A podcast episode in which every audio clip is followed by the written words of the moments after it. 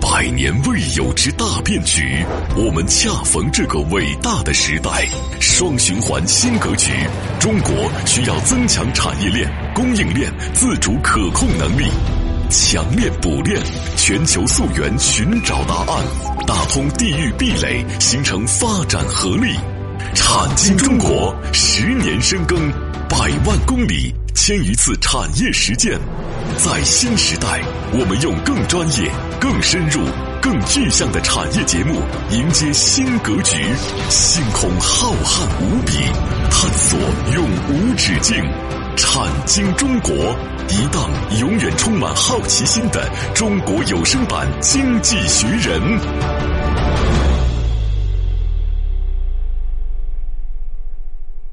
好，欢迎各位来到《产经中国》，很高兴和各位相会节目之中，我是王宇。我是李佩，哎，李博士，前段时间呢一个大专题啊，中美博弈的这个大专题呢，其实我们和这个视频号啊是处在同一个时间节点啊，基本上呢和各位听众朋友们呢，以及包括我们的视频号的观众朋友们呢说的差不多了。嗯，啊，接下来呢我们要开启一个新的篇章。那么接下来我们和大家说些啥呢？嗯对。那这个呢，由于我们现在的这个节目的矩阵啊，嗯越来越丰富了，是吧？那我们说呢，首先第一个呢，就是其实我们的节目是一个音频节目，有声经济学人起家啊，啊，所以呢，应该来说呢，我们一直在想啊，说究竟是视频和这个叫做音频之间是一个什么样的关系啊？那我们说呢，原本呢，在第一个专题的时候，我们叫并轨，嗯，啊，但是不同行，啊，什么意思呢？就是咱们都是讲的中美博弈，啊，但是进度有快慢啊，可能有一些细节不一样。但是呢，我们经过一个长时间的思考以后啊，我们觉得我们的视频节目和音频节目应该是一个矩阵，是一个纵横交错的关系。同时呢，它应该是一个彼此之间应该是互补的关系。所以呢，这里我们做一个小小的一个呃宣布啊，就是从这个呃现在开始呢。可能我们的这个视频节目啊，我们追求的是更加的专业，嗯，更加的靶向，因为它一周只有一期。对第二个呢，它对你的这个叫做你的行业也好，对你所处的产业也好，或者对你以后的进步也好，我们是希望能够不敢说能够助力吧，至少能提供一些靶向的养分。啊，所以呢，可能我们未来的视频节目啊，会往这个深度、专业度，甚至往这个时代结合，甚至在未来更加精准的为您在赋能的过程当中，啊，我们做一些努力。而我们的音频节目呢，和它之间有错位，对吧？呃，因为一个精准的靶向的节目，听起来呢，可能相对是晦涩的，对吧？呃，所以呢，我们的音频节目要更加的开心一些，啊，我们的音频节目要更加的这个有趣一些。所以呢，在这个过程当中，首先强调一点，那我们今天开始，我们的音频节目呢，进入到一个叫做新的一个栏目。这个栏目呢，我们给它想了一个名称，名字就叫做“棋局”啊，嗯，啊，下棋的棋，大局的局，棋局。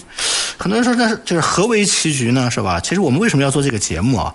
我们说目前全球它是一个大争之势，是吧？呃， 很多人说你这个话讲的跟春秋战国似的每个人都在棋局里，面呃，现在真的是现在 现在你理解为全球现在就是个春秋战国的状态，就全球大争之势啊。呃，国与国之间的利益呢，应该是经纬交织的，是吧？啊，设局、入局、破局啊，嗯，它已经成了一个常态了，是吧？啊，所以呢，我觉得呢，咱们节目可以用一句话来形容未来的这个专题，叫“洞察经纬之间，聚焦大千世界”。嗯，那最终呢，其实我们是希望能够把更加的一些有趣的，甚至原来想不到的啊，甚至是可能在中美俄的这个三方的，不能说中美博弈啊，这中美俄三方《三国演义》的前提下，是吧？嗯，那最终呢，再结合一些更加宽广的视野、更加犀利的话题，我们将完善我们的音频节目的这样的一种矩阵。那所以呢，我们从这周开始呢，开始给大家带来一个全新的节目，就叫做《棋局》啊。那这个节目当中呢，其实一切都可以去谈，是吧？啊，包括里边的一些产业的啊、全球的一些可能憋憋翘的东西，甚至是可能你觉得处在灰色地带的，对吧？甚至是有一些觉得以前我们都拿不上台盘的，我们都可以去聊。为什么这么说呢？因为这个世界本来就没有法则。而且现在这个世界慢慢的丛林法则啊大行其道，嗯我觉得可能我们的节目啊也得做一些改变，所以呢，欢迎大家收听我们的这个棋局的这样的一个节目啊，嗯啊，今天这就是今天就当做咱们今天的这个不能说整个的发刊词啊，是这个系列节目的系列的啊、一个小小的发刊词、开盘词啊，跟大家说一下这样的一个逻辑。呃，这个逻辑呢，开始呢，首先开始之前呢，我们说今天咱们第一期节目会跟大家聊一个行业啊，很多人说你这个聊行业，我们的节目聊的行业太多了，是吧？我们硬科技，甚至很多行业、很多东西，咱们早就因为聊透了。很多人说你还有行业可聊吗？甚至有一次我们在这个做选题会的时候啊，咱们一个一个一个朋友跟我们讲说，你们还有行业可聊吗？你们世界的什么这个硬科技啊，全球的这个，你们说了几年了，是吧？那从今天开始呢，我们十一补缺，我们会说一些其他的一些话题。今天聊一个什么样的行业呢？啊，我我开篇的时候给大家聊这么几个话题。首先，第一个，它是一个最古老的行业，是吧？嗯。第二个呢，它是一个最暴利的行业。嗯。第三，它又是个最危险的行业，是吧？但是有可能会成为未来大真知识的世界大博弈背景下最有前景的行业。嗯这句话不是我说的，这是某些国家的一些部门儿他们的评估。所以既古老又暴力又危险，可能还是未来大博弈、大棋局下最有前景的行业。很多人说：“天哪，你刚才讲完这个东西之后，你难不成讲的是军火？你难不成要去贩毒？甚至有人跟我讲，你讲的是那个所谓的娱乐业吗？最古老的都不是。我们讲一件事儿，就是目前来说，在越来越多的国家和地区进行合法化的叫做私营军事公司和私人保安公司行业。很多人一听说，哇，你连这个都讲，这个我跟我有什么关 系？我有机会吗？啊，你有机会的。嗯你如果到香港去成立这家公司，你还是可以有机会的，或者你可以买这样的一些公司类这样的一些公司的股票，是吧？啊，所以你千万不要讲啊，说这个都是你要去干，我们只是了解这个行业而已。所以呢，今天开始了解一个行业，聊一个什么行业呢？我们聊一个叫做私人的武装的，或者叫做以私营军事公司为代表的雇佣兵行的这样的一个行业。那聊一个产业，什么产业呢？以它但不涵盖或者以它为准绳的，叫全球的私人安保公司这样的一个产业。那在这个过程当中呢，我们是希望我们的节目呢能够起到一个叫做既拓宽你的视野啊，同时呢也对未来进行一定的阐述。这个行业目前来讲，每年在以百分之二十到三十的这样的一个速度在递增，因为世界不太平，他们就有钱赚嘛对。所以在过程当中呢，所以这个行业的呃增长幅度之高啊，让人觉得作甚。好，那今天呢，咱们节目呢，从一个地方开始讲啊，从俄国开始讲是吧？嗯，我们说为什么从俄国开始讲呢？不知道大家最近有没有关注俄国的新闻啊？最近俄国新闻有很多，比如说呢，像乌克兰的武装开着皮卡满大街追着俄军跑，是吧？啊，大家也听说了，包括在某些地区呢，可能俄军已经不惜轰炸水坝。啊，泄洪来阻挡乌克兰军队的进攻。很多人就说了，说乌呃这个，因为俄国也是我们中国的一个重要的这样的一个这个这个合作伙伴啊，或者盟国，说这个俄军怎么突然现在啊就变成这样？难道俄军都挡不住乌军的这个进攻吗？两个流派的观点啊，一个观点呢叫做俄罗斯不忍心下重手，是吧？嗯，觉得原来呢，咱们讲罗斯罗斯，包括和基辅之间啊、有些亲缘关系，总觉得这个呢是一个人民内部之间的矛盾，不忍心下重手。还有一种观点比较犀利了，说就是打不过。两种观点，不知道你取何种观点。但是这个就是打不过呢，这句话说来很简单，但是有一点是真的，叫兵源不够用了。对，这点呢打仗毋庸置疑。这个呢也是我们通过方方面面的信息要整合之后得到的一些权利，那就是什么呢？就是俄罗斯现在有两个尴尬的地方，因为俄罗斯普京说了，跟乌克兰的这样的一种作战，到现在为止是没有进行战争总动员的。嗯，没有进行战争总动员，按照俄罗斯的法律啊，义务兵就不可以上战场。嗯对嗯这是他受制于他的法律制走的。那义务兵不上战场，那什么兵能上战场呢？合同兵或者、呃对嗯职吧业兵嘛？职业兵能上战场。俄罗斯有多少职业兵呢？给大家讲一个数字，十万出头。嗯，很多人说天哪。也就是派到乌克兰去的人多少人受制于没有宣战、没有总动员，对只能派十万合同兵，打到现在嘛也差不多了。哎对，这个话讲的就咱们就到位了，是不是？那就是十万兵不够用，不够用怎么办呢？那只能在这个乌克兰方向上，你会发现总是一种添油战术的这种感觉，对吧？其实俄罗斯的实力远不止于此，但是怎么办呢？嗯，下面就开始我们今天的话题了。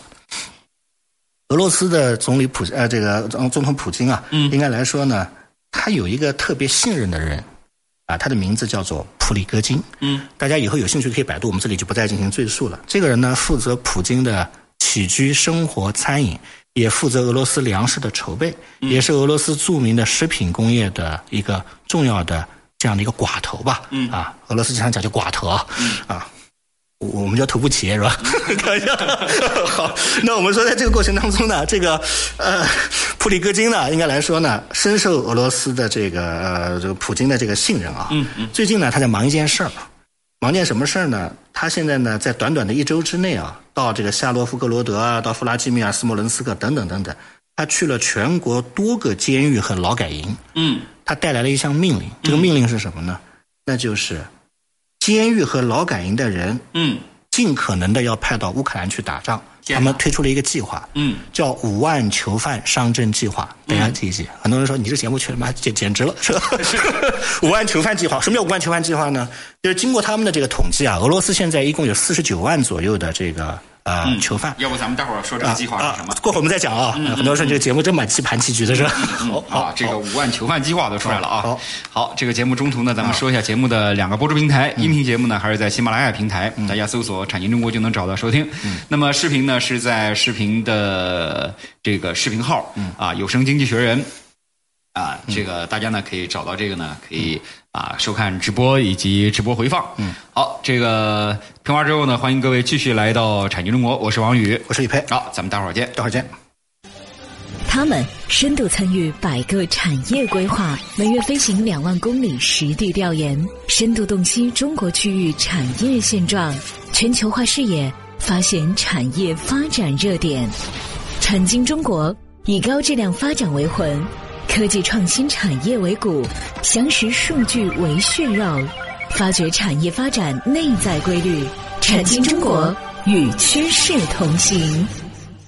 好，评完之后呢，欢迎各位继续来到有声经济学人啊，不是有声经济学人啊，欢迎来到这个咱们的啊产经中国。刚才说了啊，这个其实呃，俄罗斯呢，其实和呃我们说欧盟呢之间的国境线挺长的，嗯，可能比我们想象的要长，有一千四百多公里，嗯，所以呢，它如果呃，其他的地方都不守卫的话，可能他的兵力够用。嗯，他呢必须还要陈兵这个边境线啊。嗯，所以呢，在乌克兰呢，他可能投入的兵力并不是很多，十万二十万到顶了。嗯，所以导致这个仗呢是越打越焦灼。对啊，现在有新计划了啊，咱们听听什么计划？嗯哎，那我们说这个五万囚囚犯的出阵计划是什么意思呢？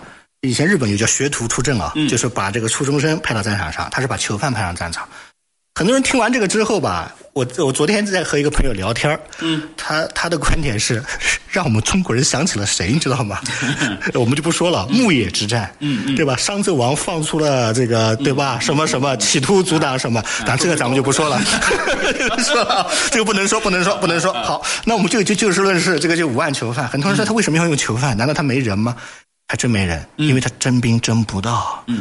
啊，为什么呢？谁愿意打仗啊嗯最近有一个民意调查，百分之四五十甚至五六十的年轻人说这个打仗跟我没关系，还有百分之六十人说压根儿跟我不关心。嗯，这个其实是让俄国蛮伤心的，因为他们在进行了这样的一场这个武装的这样的一种斗争的过程当中吧，自己的年轻人居然已经对这个事情不支持，所以这嗯很担心，怎么办呢？上囚犯。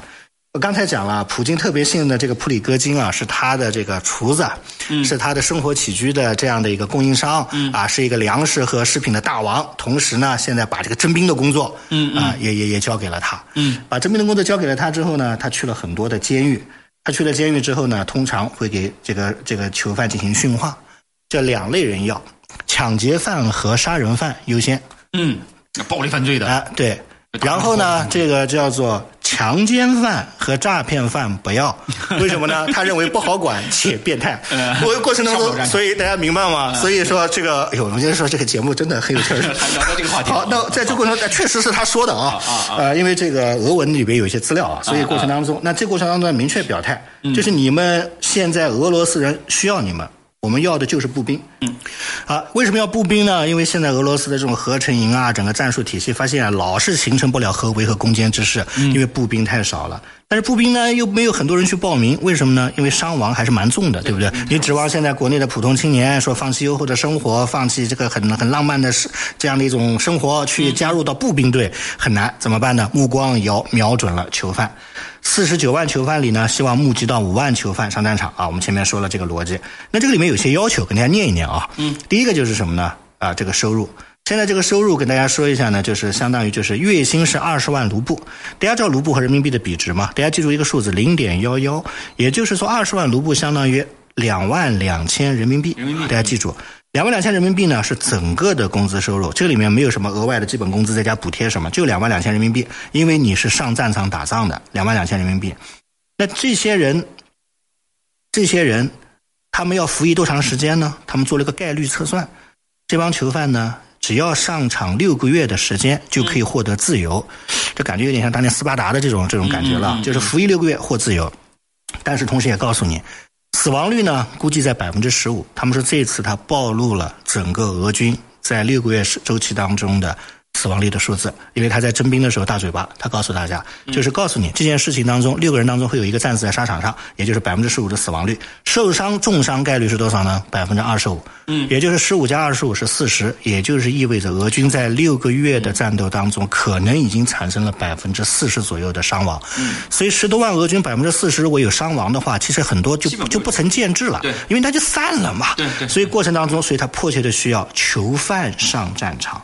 那这个囚犯上了战场之后呢，他打出来的一个旗号是六个月获自由，或许你不死不伤吗？如果死了之后呢，你得到五百万的抚恤金卢布啊，卢布的抚恤金不是人民，币嗯折合人民币呢五十五万元。